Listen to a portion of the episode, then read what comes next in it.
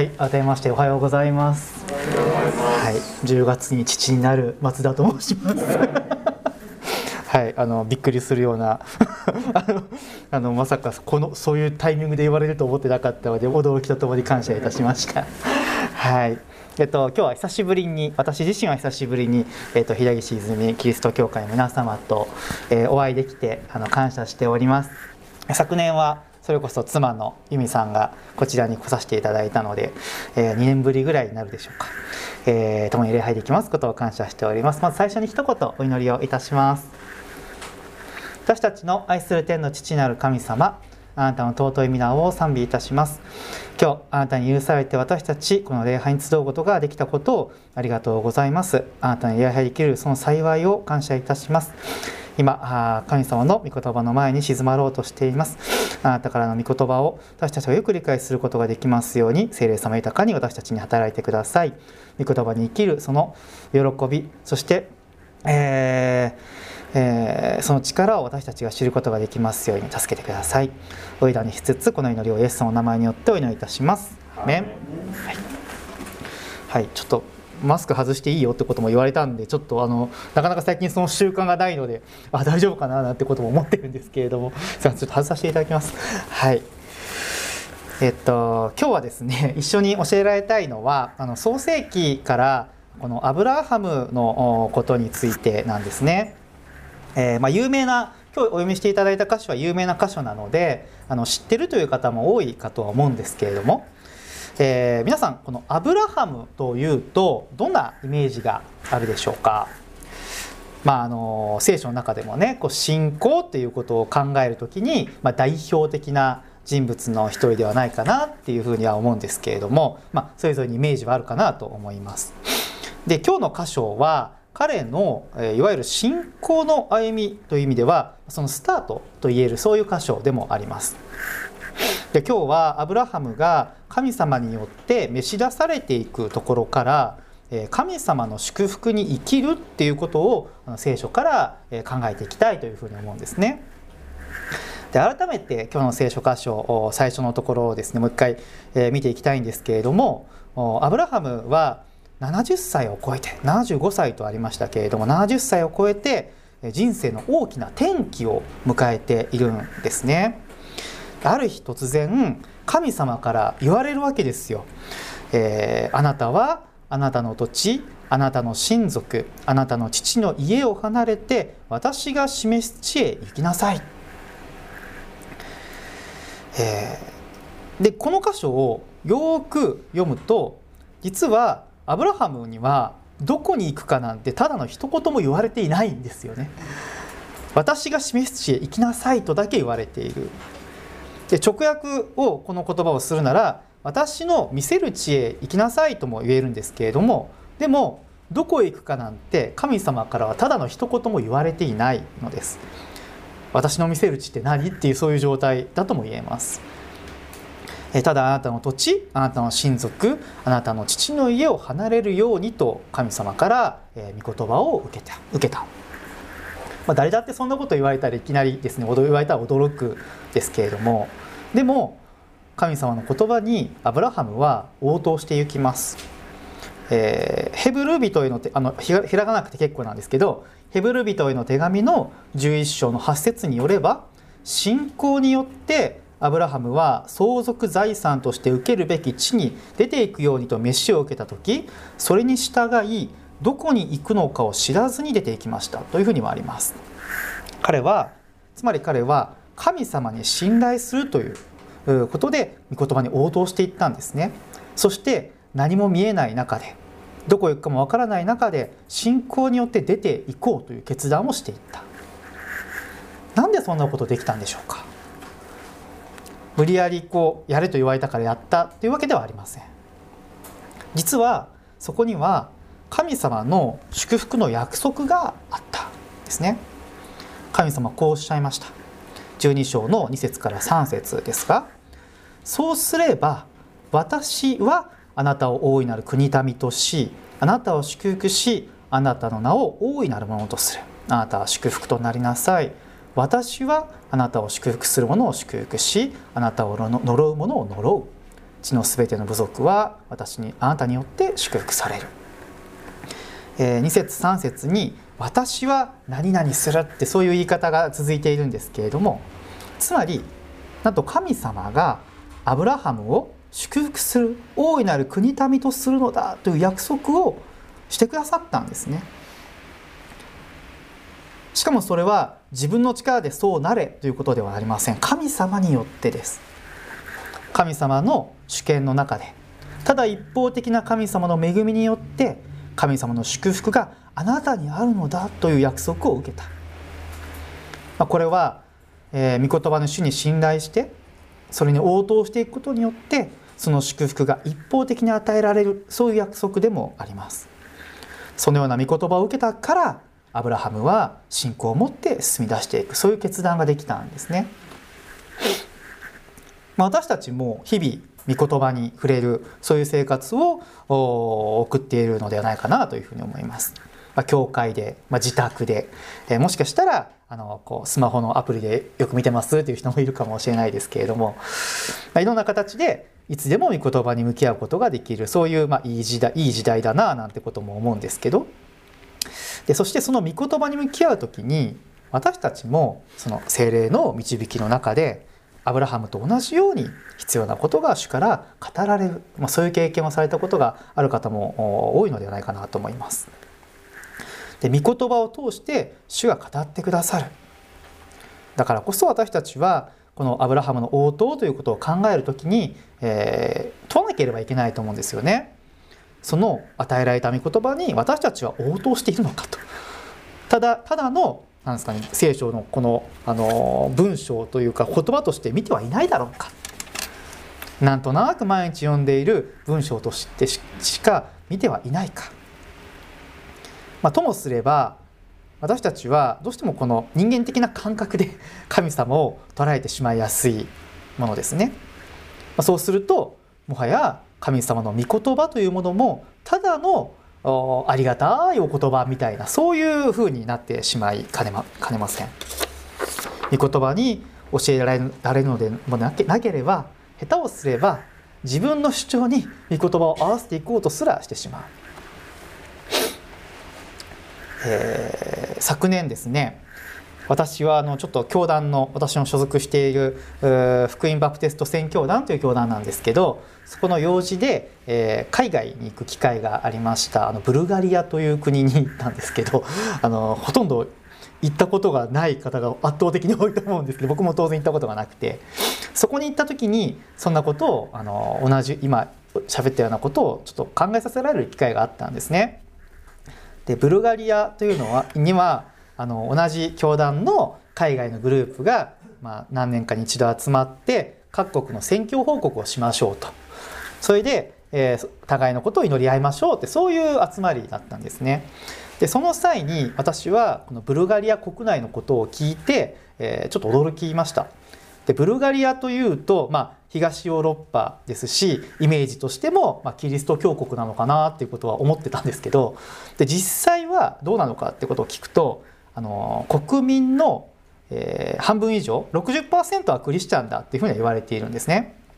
でも国民のほとんどは実は聖書を一回も読んだことがないっていうんですよそのクリスチャンの中で。えー、60%のクリスチャン人口に対してえ福音的なプロテスタントのクリスチャンっていうのはその中の12%ほどだっていますね。あなんか日本とあまり変わらないんじゃないかなってそういう印象をちょっと受けました。じゃあその圧倒的多数のあの58%ぐらいのクリスチャンの在り方はどうなのかっていうと、えー、さながら日本でいうところの、ま、神道とか仏教みたいなそういう位置だっていうんですね。えー、家ではこの宗教入ってますけどその教えもよく知りませんみたいな般若心経知りませんみたいなそういうようなことになるわけですよね。だから御言葉ではなくてイコンっていうなんか聖書の人物であるとか聖書に書いてある出来事また聖人みたいなのを書いたものを拝んでいると。御言葉からの説教もなんか難しいことを言っているなんかお経みたいな感覚だそうですね。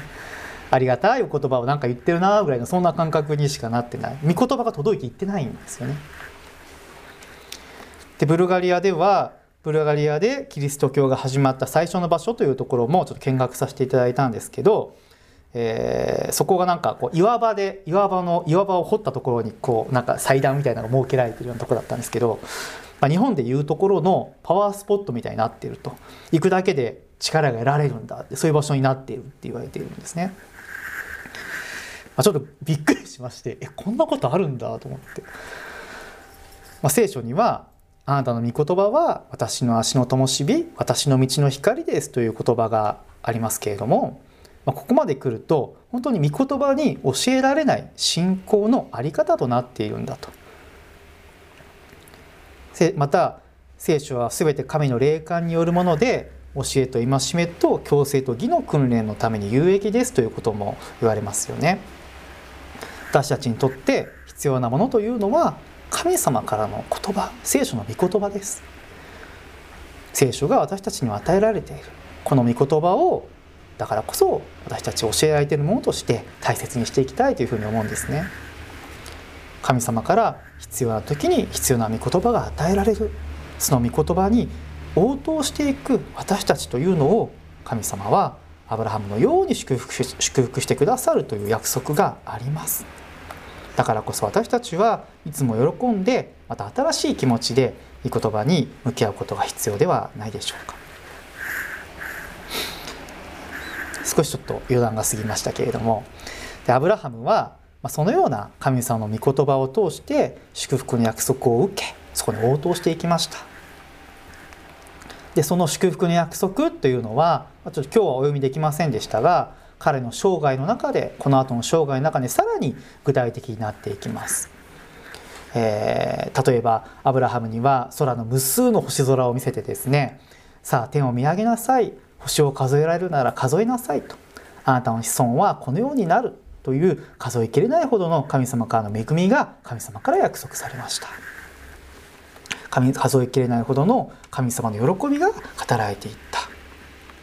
アブラハムはこのようにして自分の信仰をさらに、えー、神様に向けるように整えられていくんですね。祝福の広がりが約束されていくからです。アブラハムはその神様の約束に応答していきました。そしてそれを神様は義とされた。信仰の応答を神様が正しいというふうにしてくださったんですね。そしてその祝福というのはアブラハムの子孫たちに確かに受け継がれていきます。アブラハムイサクヤコブそこから脈々と。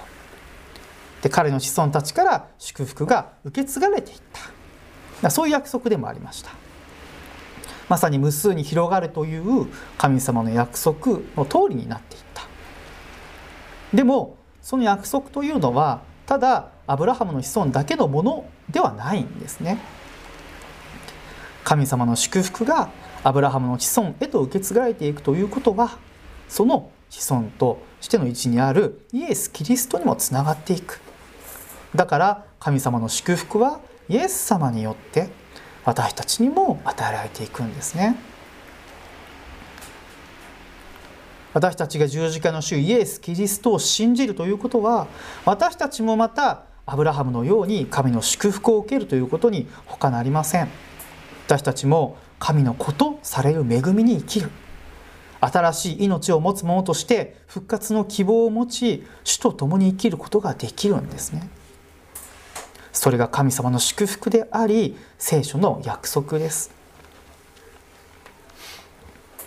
だからこそ改めて確認していきたいのは私たちはえこの地に神様の祝福を祝福を持って生きているものだということです。そしてその存在というのはこの教会にこの地域にまた自分の置かれている場所に必ず影響をもたらしていく。それは恵みを与えてくださる主と共に生きるということですね。一方的な主の恵みがキリスト者には与えられている。そしてそれがまた影響を及ぼしていく。その恵みをいつも覚えているでしょうか。ただいつものように毎週礼拝に来ているだけと思っていることもあるかもしれない。でも私たちはイエス様を信じる信仰によって祝福を受けた特権があります。何もできないと思っていても小さくて弱いと思っていても私たちは確かに主イエスによって同じ神様の祝福を受けているのです。私自身ですねそういったことはなかなか理解しきれていなかったようなものだったなということも思わされますえっと以前もう10年以上前ですがあの東日本大震災の時にあの私もこうボランティアであの福島県のあの方に被災地支援に行ったことがあるんですね。であの教会でそういうボランティアをこう集めてて、えー、そこがなんですか、ね、ボランティアの拠点みたいになってたわけですよね。で訪れた教会は本当にそういう中心的な働きをしていた教会でした。で全国から人が集まってると。でそこで毎日福島のいろんなところにボランティアに行って、えー、行ったわけなんですけどもその中で私はちょっと、あの落ち込んだタイミングがあったんですね。えー、実際に地震の被害に遭った方々になんかこう何も アプローチできなかったというか話しかけることすらできなかったのです。で周りの人たち人たちはめっちゃこうとてもいろいろお話しするわけですよ。やはりこう被災地で傷ついた方々に少しでもこう励ましになれたらとか力になれたらと思っているからですよね。えー、本当にキリスト者の証となっている姿だなということがもう見ててよく僕も分か分かりました。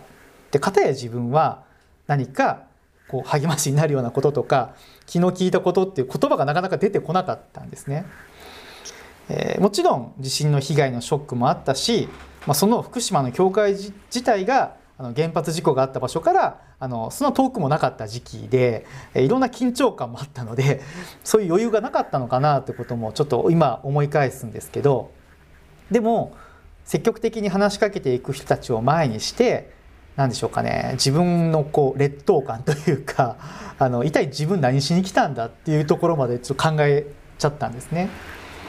えー、何も励ましになってないし役に立ってないし期待にあったんだろうかぐらいに思ってました。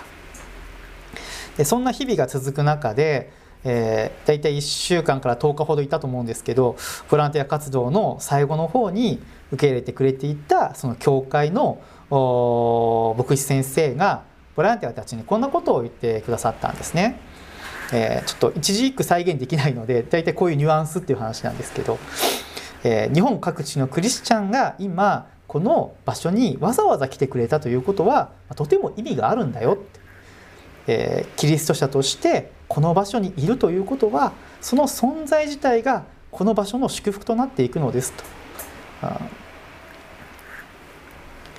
あ自分はとんだ思い違いをしていたなってことをその時に気づかされました。何か自分がうまくできたとかあのコミュ力があるとかないとかそういったことではないっていうことですよね。祝福を受けたもののやはり存在がその場所にとって大切なんだっていうことです。そこにキリスト者がいるということが大切だ。その存在がまさにその地にあって祝福となっていく意味があるんだということをそのボランティアボランティアの機会を通して教えられたんですね。小さいものにも主が祝福してくださっている事実があるんだということに気づかされました。私たちはイエス様を信じる信仰によってアブラハムから続いているその祝福をが与えられています。自分に何もできなくてもそれは変わらない。その死と共に味わうその死と共に歩むという特権を味わうそういうクリスチャンでありたいということを願うものですそして今の話とも通じるんですけれどもこの今日の聖書箇所を読んでいるとさらに驚きなのはこの神様の約束はただ自分だけがとかアブラハムだけが祝福されるというそういう性質のものではないということなんですよね。で3節を見ると地のすべての部族はあなたによって祝福されるんだと約束されています。つまりこれは祝福されているアブラハムを通して彼に関わる一人一人が祝福されるということの約束です。彼の置かれている場所全てに祝福がもたらされていくそういう約束ですねだから私たちも同じ祝福を受けるのですからその祝福は自分だけにとどまるのではないんですね星の数のように私たちから祝福が広がっていくのです。それぞれの場所でそれぞれの存在が祝福となっていきます。今いる場所で今関わっている人たちの中で家族の中で職場の中で神様の恵みが喜びがまた良き知らせがキリストキリスト者として歩む時に明かしされていくんですね。私たちはこの祝福の事実に立っていきたいというふうに思うのですイエス様も弟子たちにこういったようなことを言っていましたね。えっと、これもあのおあのお読みするだけなので開かなくて大丈夫なんですけどマタイの福音書でこういうふうに言いました。その家に入る時には平安を祈る挨拶をしなさい。その家がそその家がそれにふさわしければあなた方の祈る平安があその家に来るようにしふさわしくなければその平安があなた方のところに帰ってくるようにしなさいと。私たちが祝福を受けて祝福を受けて歩んでいるからこそ自分だけではなく自分の周りにも主の祝福とともに平安が訪れていくそのような平安を祈っていくものであるようにということを主は期待しているんですね。えー、平和を表す挨拶の言葉をシャロームというふうにも言いますけど私が普段牧している太平チャペルという教会でもあの礼拝の後ですね、えー、自宅に帰る時にあのシャロームというふうに言って帰る方がいるんですね、えー、まあ、少しの時間のことなんですけど、まあ、感謝な時だなといつも思います。互いに祝福を祈り合うものでありたいということをその都度思わされるんですね。皆さんいかがでしょうか、まあ、また祝福は自分だけではなくてまたその家族にも恵みが行き渡るということでもあります。まあ、有名な御言葉で、えー、主イエスを信じなさい、そうすればあなたもあなたの家族も救われますという御言葉がありますよね。イエス・キリストを信じるその存在が家族にもキリストの香りを放ってイエス・キリストを知ることへと主の導きの中でつながっていくわけですね存在が証となるそして大切なのはその祝福を受けてえー、祝福を受けている私たちが集まっているところが、まあ、教会だということです。イエス様は2人か3人が私の名において集まっているところには私もその中にいるのですとおっしゃいました。私たちが祝福を受けている教会としてある。この地に教会があるということこの地にキリスト者が生きているということ集まっているということ。祈っているということ。賛美をしているということ。礼拝していること。これはこの地の大きな祝福となっていきます。私たちが教会に集うきっかけというのはいろいろだなということを思わされます、まあ、先週のイースターの週あ礼拝に多くの方々が集まって新しい方もいらっしゃったという話を聞いてあ本当に素晴らしいなということも思わされたんですけれども本当に不思議なことですよね。そういう人が教会に来るっていうことは。このまさに今そして今集まっている皆さんもそうだと思います。このですね札幌のたくさんの人たちの中からえー、ここにいらっしゃっている一人一人が救いの恵みに選ばれキリストの体とされている。そのような私たちが同じ種に生かされているということ教会として歩んでいるというのは神様の祝福ではないでしょうか。エペソ書にも世界のもといが据えられる前からこの方にあって私たちを選ばれたということがあります。本当に感謝したいと思うんですね。それは私たちが神の祝福を受けた神の子としてこの地にこの地で生きるためです。そしてその祝福を受けた者が集まり教会として歩むためでもあります。もちろん教会ということを考えるならば困難な時はああると思うんですね。本当に初代教会の時からそれは明らかです。信仰ゆえの迫害もありました。殉教する人もいました。でも人の目には困難でも教会というのは人の働きの場所ではなくて主が導いてくださるそういうものです。キリストの体である教会はそれでも生きる。それは私たちの一人一人が祝福を受けた者たちがあ者たちだからです。祝福を受けた者たちが集まっているからですね。私たちは祝福の民であり祝福の群れです。だから今この教会に集められているということは偶然ではないんですね。えー、本当に何年にもわたって教会の歩みというのは続けられています。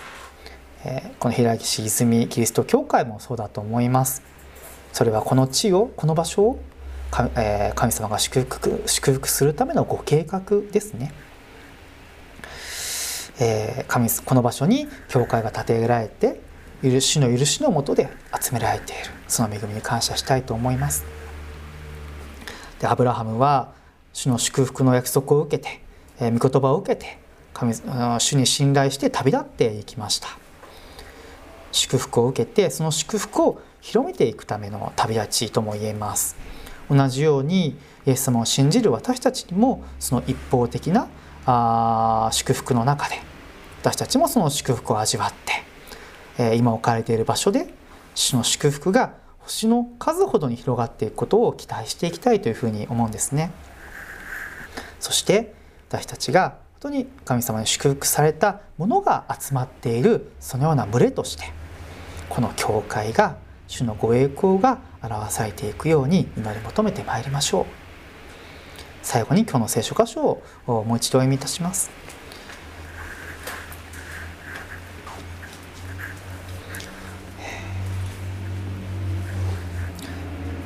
あなたはあなたの土地あなたの親族あなたの父の家を離れて私が示す地へ行きなさい。そうすれば私はあなたを大いなる国民としあなたを祝福しあなたの名を大いなるものとする。あなたは祝福となりなさい。私はあなたを祝福する者を祝福しあなたを呪う者を呪う。地のすべての部族はあなたによって祝福される。では一言お祈りをいたします。私たちの愛する天の父なる神様尊い皆を賛美いたします。アブラハムはあなたからの祝福の約束を受けどこへ行くかも分からずに旅立って行きました。それはただあなたの御言葉に信頼しているからでした。神様私たちも同じように、